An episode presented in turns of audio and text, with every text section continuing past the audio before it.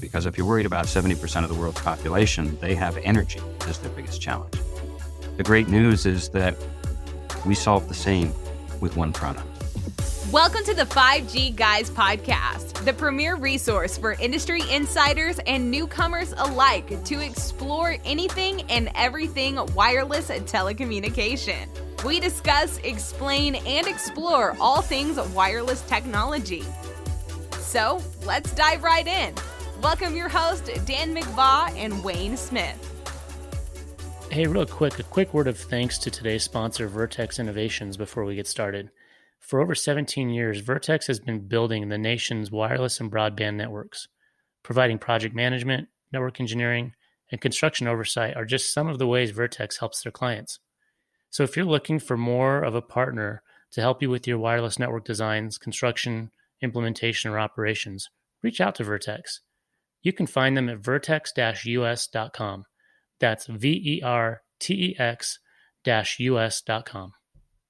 Welcome back to another episode of the 5G Guys. I'm Wayne Smith and joined by my co host, Dan McVaugh. Hey everyone, thanks for joining us today. Our guest on the show is Doug Kirkpatrick. He's the CEO of a company called Eridan. Eridan's a new technology company that you're going to learn a lot about today. But the reason we decided to have him or that he's gracious enough to join us is the technology that Eridan and, and Doug are running with has some promises as it relates to what we might be seeing coming down the pipe here in the future with 5G and particularly 6G. So we're excited to have Doug. He is the CEO and co founder of Eridan. He's a doctor, Dr. Doug Kirkpatrick, and his professional career uh, includes stints with DARPA, which is the De- Defense Advanced Research Projects Agency. So, Doug, that's basically the guys for the in the government that are doing all the really cool technology, right? It is pretty much the internet, the Saturn V rocket, night vision goggles, and my own personal favorite LED flashlights.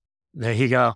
So, uh, so he was with DARPA for a while, and he was also vice president of research and development at a company called Fusion Lighting. In addition to that, he spent a fair amount of his career in the venture capital space, where he was a partner for a company called Vantage Point Venture Partners, as well as a gen- general partner for Interproduct Partners. And if that's not enough, he's also got experience working with a gas packaging company called Blackpack. So Dr. Kirkpatrick is very experienced, and we're excited to have him. So, Doug, we really appreciate you joining us. Thanks for being here. It's my pleasure to be here this morning. Thank you for having me. All right. So I guess start off. Tell us about Eridan. What's Eridan about? And and you know, I told you we're notorious for bad analogies, or I guess I think they're good, but they might be kind of corny. I love your analogy that you explain Eridan with on your Reese's peanut butter cup. So tell us all about it. So in in my experience, some of the best technical innovations I've been able to be a part of have been putting part A with part B. And I mentioned the LED flashlight. That was my contribution, one of my contributions at DARPA that came from putting non imaging optical lenses together with the LEDs. I wasn't the guy doing the LEDs, I wasn't the guy doing the non imaging optics. But you put two of those together, and all of a sudden you have a flashlight that's capable of putting 98% of its energy into where you're looking, and boom, everything changes. Eridan's very similar. Eridan is mm. combination of a new kind of circuit. It's actually not that new. We call it direct polar. And in Eridan's mm. case, it's switch mode direct polar. Direct polar circuits have been around mm. since tubes in 1917 during the First World War. Literally every major 3G, 4G, 5G technology developer has tried to go and do direct polar. All of them did it in silicon. That brings the second piece of what we do, and that's that we implement the real working parts of the direct polar circuit in gallium nitride. So the Reese's peanut butter cup analogy here is combining the chocolate of the direct polar circuit with the peanut butter of the gallium nitride implementation, which allows you to achieve what we in the electromagnetics world have been after for about 30 years, something called the software radio. We have something today that's called the software defined radio, which means we do a software radio at very low power. And then it has to go into something which we call a linear power amplifier. More on that oxymoron a little bit later. And that linear power amplifier takes all the flexibility of the software defined radio and immediately limits it. Creates all kinds of trade offs that system designers have made their living at for the last 30 to 40 years. Because we do it in gallium nitride, we come out of that direct polar circuit at full radio power, no amplification required. And that takes off the handcuffs and the shackles. And all of a sudden, you have a radio which is fully flexible, at full transmit power for telecom infrastructure applications. So now instead of being able to transmit a few feet with something which is a teeny tiny amount of power, now you can transmit and receive over several kilometers. That's a footprint that makes a difference. So, yeah, so let's break that down a little bit. Going back to the chocolate in the recipe, the software radio for our listeners, what we have out there today and uh, have always had in these technologies are hardware radios. So that means the radio is designed and functions as a piece of very specific hardware. So we've talked about past episodes where changing from 2G to 3G, 3G to 4G is what I call a forklift upgrade. We literally had to rip out all of the electronics and replace them with all new pieces of electronics, all new hardware. So so, Doug, a software radio literally is you're not changing any hardware. You literally are changing what that radio can do, whether it's frequency band, whether it's technology that's doing with software without having to forklift replace that electronics, correct?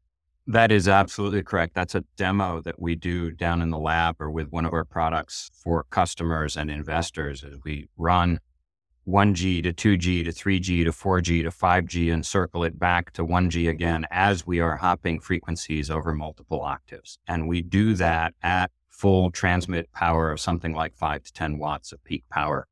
And that's really the game changer. You know, that, that gets into opening a lot of flexibility for some of the really challenged bands. We have some bands that are relatively uncommon. And as a consequence, they don't get a lot of attention from the big radio manufacturers.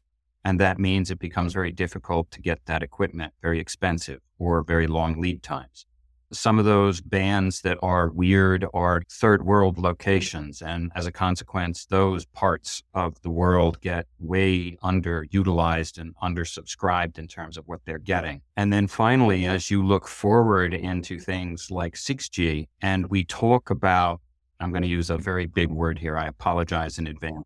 Dynamic heterogeneous infrastructure or what is also referred to driving that called the RAN intelligent controller those are huge opportunities for us to take advantage in how we actually fill the spectrum highway much more efficiently than we do today.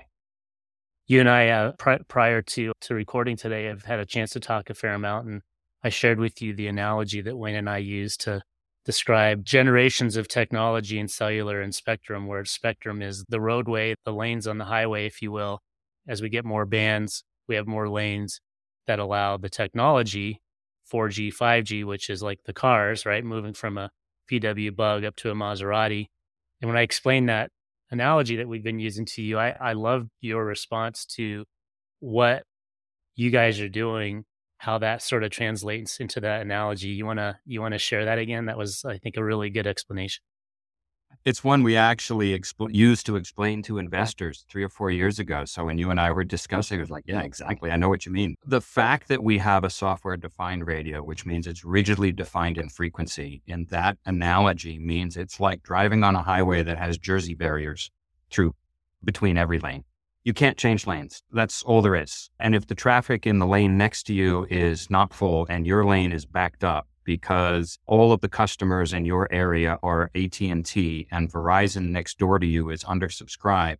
You can't AT&T can't, you can't borrow some of that spectrum from Verizon and unblock your lane. It just that's not physically possible. And our radio completely changes that. That's what I mean by a dynamic heterogeneous infrastructure. What it allows the radio to do is to change frequencies on the fly at full power over, a, even if you only did it within an octave, which would be a limitation of current old style antennas, but there are new generations of antennas that are multi octave antennas. Now, what you can do is you can spread the energy density over those bands. There was a, a, a survey done in 2014 of the band utilization in New York City and in Chicago. And it turns out that the actual utilization of the frequency spectrum in Chicago was about 2%, and in New York City was about 4%, time averaged over 24 hours. And that's pathetic. I, you know, much like a disk drive, you probably can't get way above 50% before you start running into each other. But you're talking about using spectrum 10 times more than we're using today. That's a massive jump forward. All of that comes down to the underpinning of the technology being able to freaking change lanes on the highway. I mean, this is not rocket science. This is pretty simple stuff. Well, let me jump in. I think a question that comes to my mind in how it's done today in the spectrum auctions and the, you know, when a carrier buys the auction, if I hear you correctly, it sounds like that with new technology that you guys are creating, that you can actually share the spectrum if you can work out who owns the spectrum and utilize it more effectively but you have to get those people to collaborate on the spectrum, though, correct? Well, yeah, absolutely. Let's think about a trucking line and let's think about railroad lines. You know, I'm sending a train and it makes a whole lot of sense for me to just add on a few cars to a train that's already going. And I just pay the guy who's already running that train, hey, you'll take my three cars along.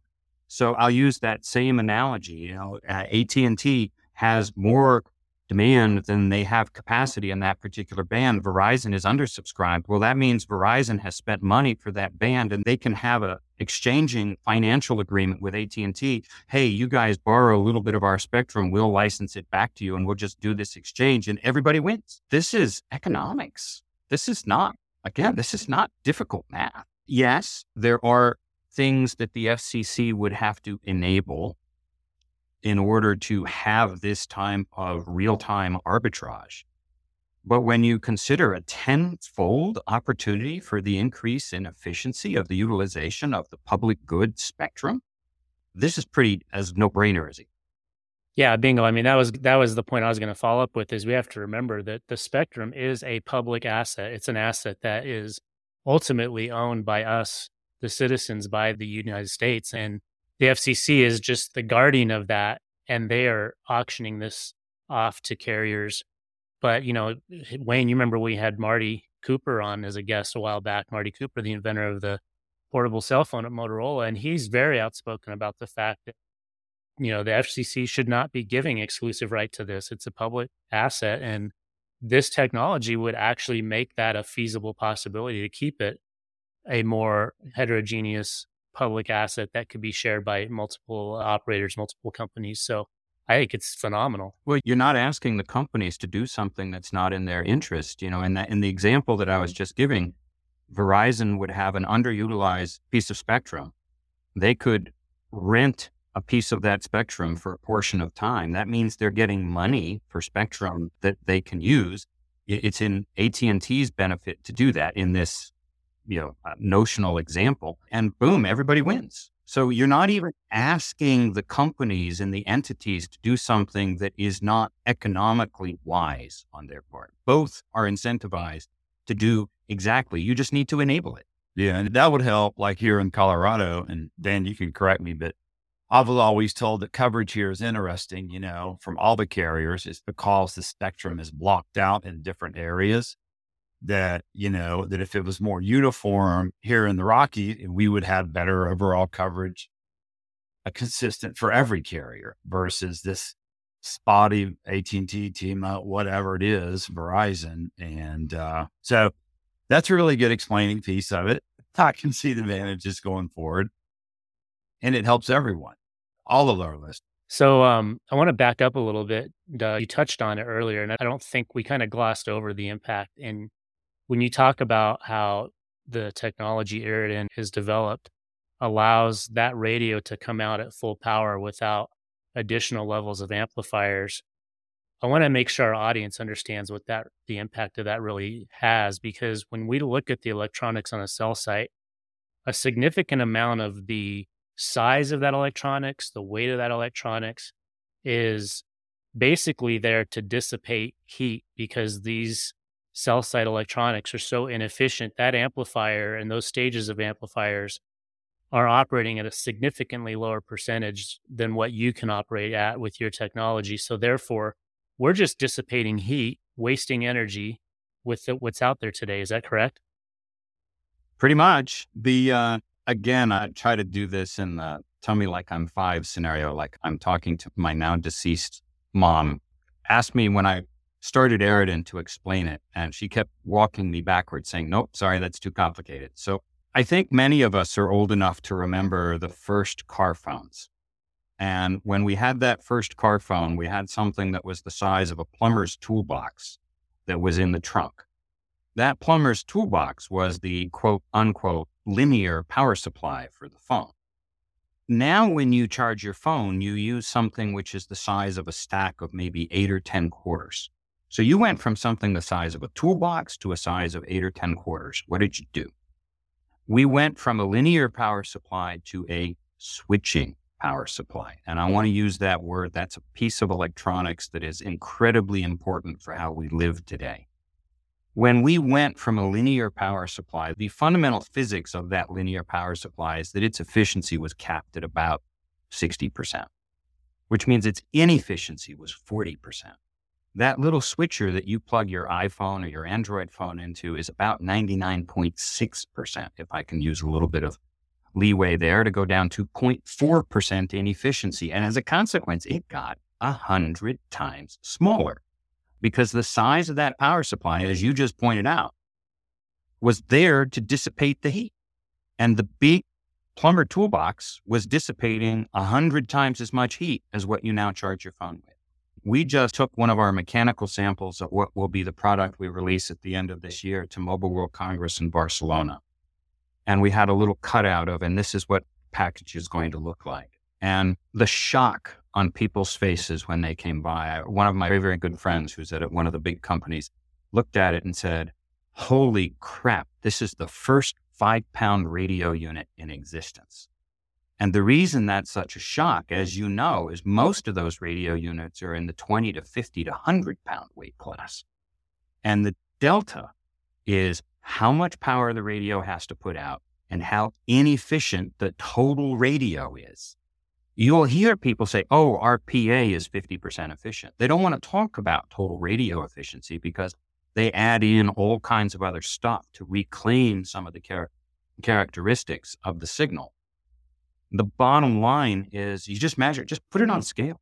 This one's five pounds, it covers three kilometers. That one's 25 pounds, it covers three kilometers. If that one's 25 pounds and this one's five pounds, guess which one's five times more efficient? It's not hard. You're exactly right. The easiest way you do it is you put it on one of those old fish scales, right? You know, because these all, all these things have that. You just pick it up and kind of go, wow, this one's five, that one's 25. Which one's more efficient? Pretty easy to figure out. And that's the big delta. And as soon as you understand that, it's cheaper to install because instead of needing six people to put it up, now you only need two because he just takes it up on his back and hooks it up there.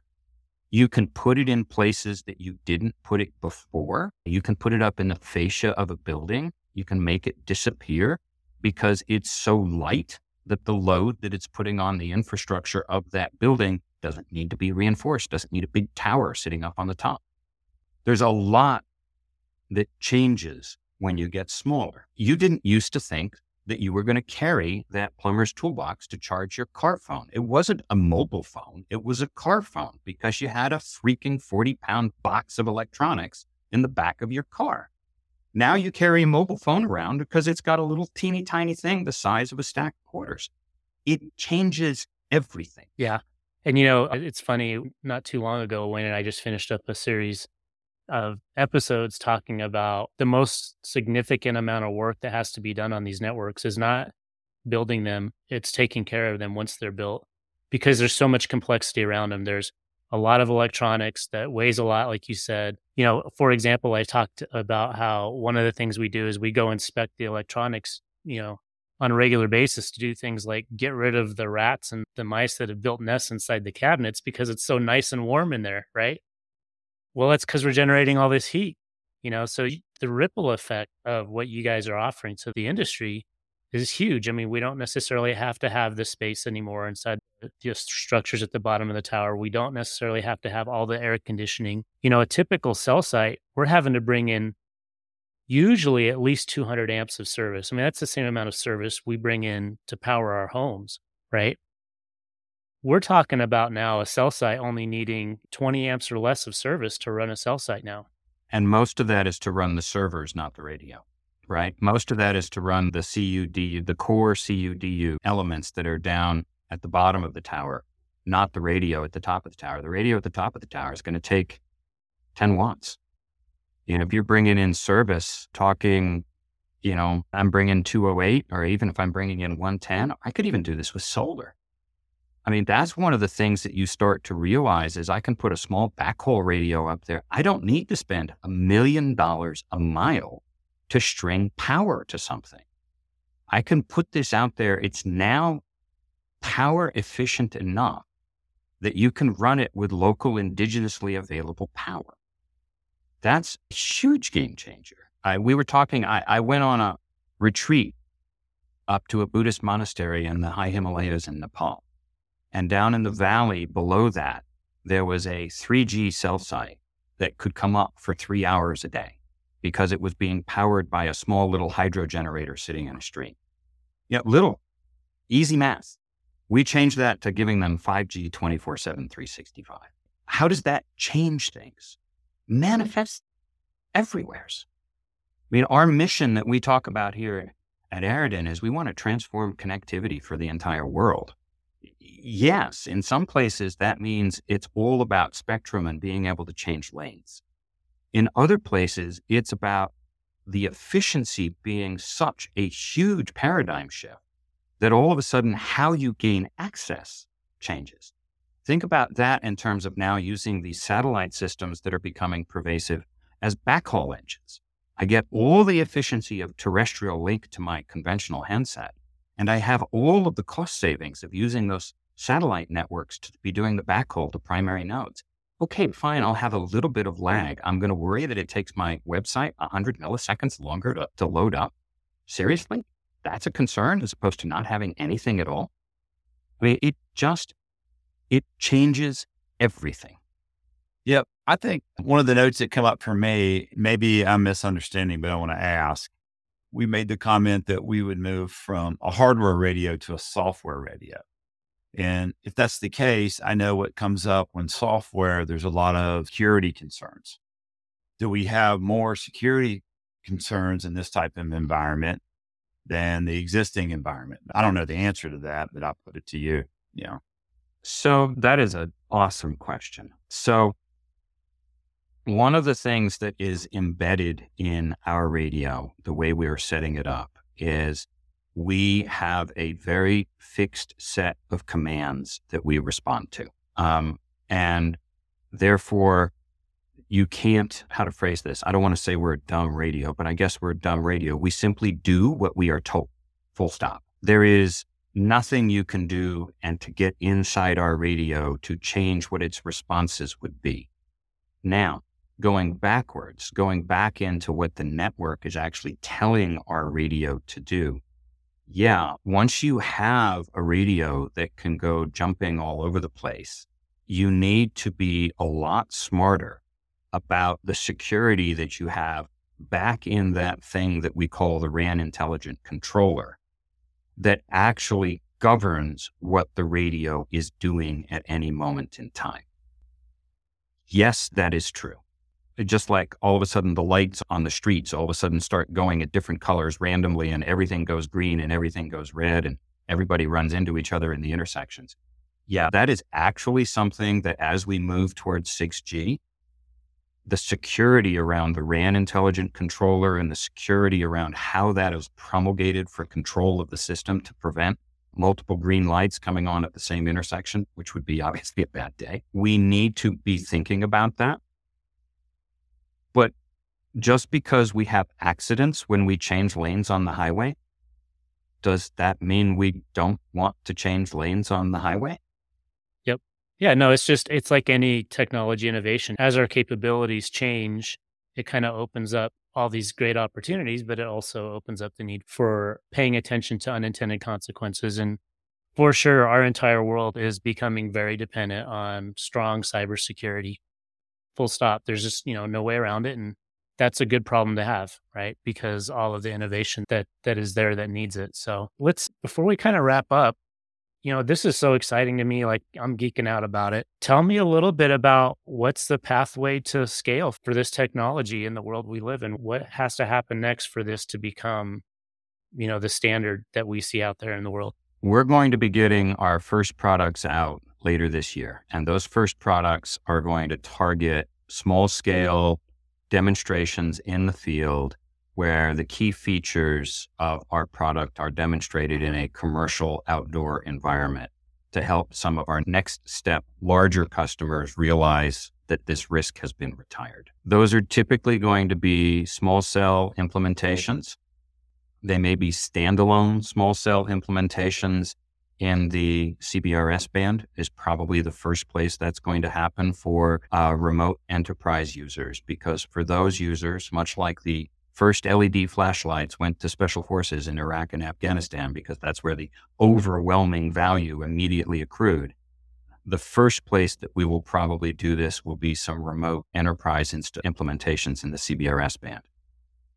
The next thing that comes after that, and we're already in discussions with a couple of OEMs, there's a piece of what we do, the front end side of what we do, that is extremely applicable to reducing the power consumption of massive MIMO. And that's the first place that we probably are going to see this go to big scale because the efficiency advantage that we have immediately takes the thermal problems they're having in massive MIMO and eliminates them and the massive advantage that we have in the cleanliness of our signal, which I'm just mentioning for the first time just now, because it's an all digital, all software radio, gives us a massive advantage in terms of the throughput that those massive MIMO radios can achieve in dense environments. Those are the two big steps. Going to see the first of those steps happen the end of this year, beginning of next year going to see the second of those steps probably happening by the end of 2024.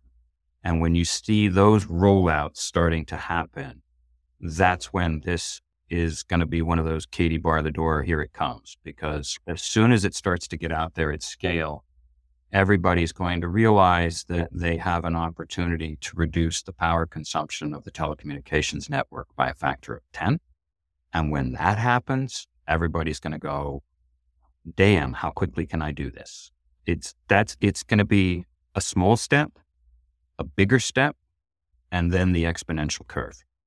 Before my follow up question to that, I'll, I'll, I'll, keep ourselves honest on helping our listeners that maybe didn't know what CBRS or MIMO are. So CBRS, we've talked about it in some prior episodes. Wayne is a, is a spectrum band the FCC's allocated. It's called the Citizens Broadband Radio Service, I believe, and it's basically enables the existence of private networks so that any of us, enterprise, what have you, could have our own network without having to be dependent on a Verizon or an AT&T. So we've talked a bit about that. We've got some past episodes you can listen to cover that. And then MIMO stands for multiple in, multiple out. And it's a technology that the best analogy I can give is as humans, we have two ears to listen. A cell site traditionally might have two antennas to listen and, and talk on. MIMO basically is sort of like having 10 or 20 ears and mouths and allows us to hear way better, transmit way more efficiently. So that's a big technology that's actually being used today with 4G technology as well as 5G technology to help improve the efficiency of these radios. And so what you're talking about, Doug, is that there's some inefficiencies because of the infancy of MIMO that your technology helps resolve. It sounds like. Yeah. So, so my follow up question is the announcements or the things that might come out. Would we be seeing Eridan's brand as a OEM at a cell site the same way we might see Nokia or Ericsson? Or do you envision this being more like the Intel inside, where all of the PC manufacturers like Dell and Hewlett Packard are using Eridan as Eridan inside on their electronics? The latter. We have a view that there's no way us as a small startup company in Silicon Valley is going to drive this amount of change as fast as it needs to happen in order to get the world connected, in order to reduce our carbon footprint as fast as we can. We had meetings at Mobile World Congress with over 60 different companies to start the process which ones that we will be working with. We're probably going to have to just uh, work with three to five to start with. And then over the course of a couple of years, we can expand that out.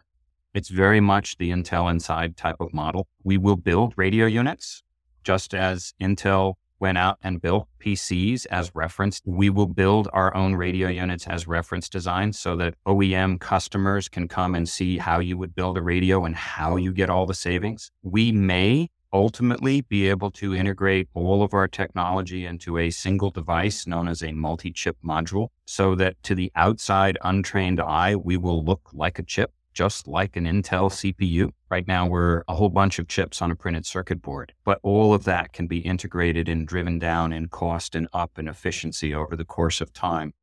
And that's the path. So, market model is that it's the Eridan Inside model. We want to work with everybody who wants to work with us. Pretty amazing. Pretty exciting, especially at a time, you know, where power consumption and batteries are the rage and finding rare earth minerals. Your kind of your product reduces the need for a lot of that, right? I mean, it makes it tiny in the amount of power consumption. So that makes it more economical and on not only that, but good for the environment. Thank you. We agree. That's why we're doing this. You know, I got asked a question previously when I was giving a talk here in, in the valley to another group of people and they were they were listening to the energy efficiency and spectrum advantages and one of the investor attendees said so you know spectrum is such a huge cost i'm assuming that initially everybody's going to care about the spectrum and my response was it depends on what 70% of the world you're interested in is it the 70% of the world's GDP? There, they probably have spectrum as a challenge as their biggest single challenge. Or are you worrying about 70% of the world's population? Because if you're worried about 70% of the world's population, they have energy as their biggest challenge. The great news is that we solve the same with one product. It's the same innovation that solves both of those issues. And we look forward to having the opportunity to work with the next generation of innovators in 6G to talk about dynamic heterogeneous networks and the RAN intelligent controller and all of those pieces. And we look forward to getting our boots on the ground with the existing 5G innovators and getting these radios out there for real so that the world starts to see what's coming. Well, well, thank you so much, Doug. This has been awesome. I think, like I said, I geek out on it and I could probably talk some more with you for another couple hours about it. But we know you're a you're a busy man, so we'll give you your time back for for the rest of uh, today. But um, thanks for your time. We look forward to maybe having you back, maybe towards the end of the year, or if Wayne and I are still around and doing this podcast as the six G guys. You know, talking about the Eridan inside and and seeing how much you guys have hopefully uh, moved the needle on on what it is that we know to be wireless telecom in the world. So thank you so, so much for your time, Doug. Thank you for having me and thank you for the interest you've shown in Eridan. Thanks, Doug. Thanks for listening to the 5G Guys. For more resources and to connect with Dan and Wayne, check out their website at 5gguys.com. If you enjoyed this episode, be sure to hit that follow button and share this episode with your friends and family.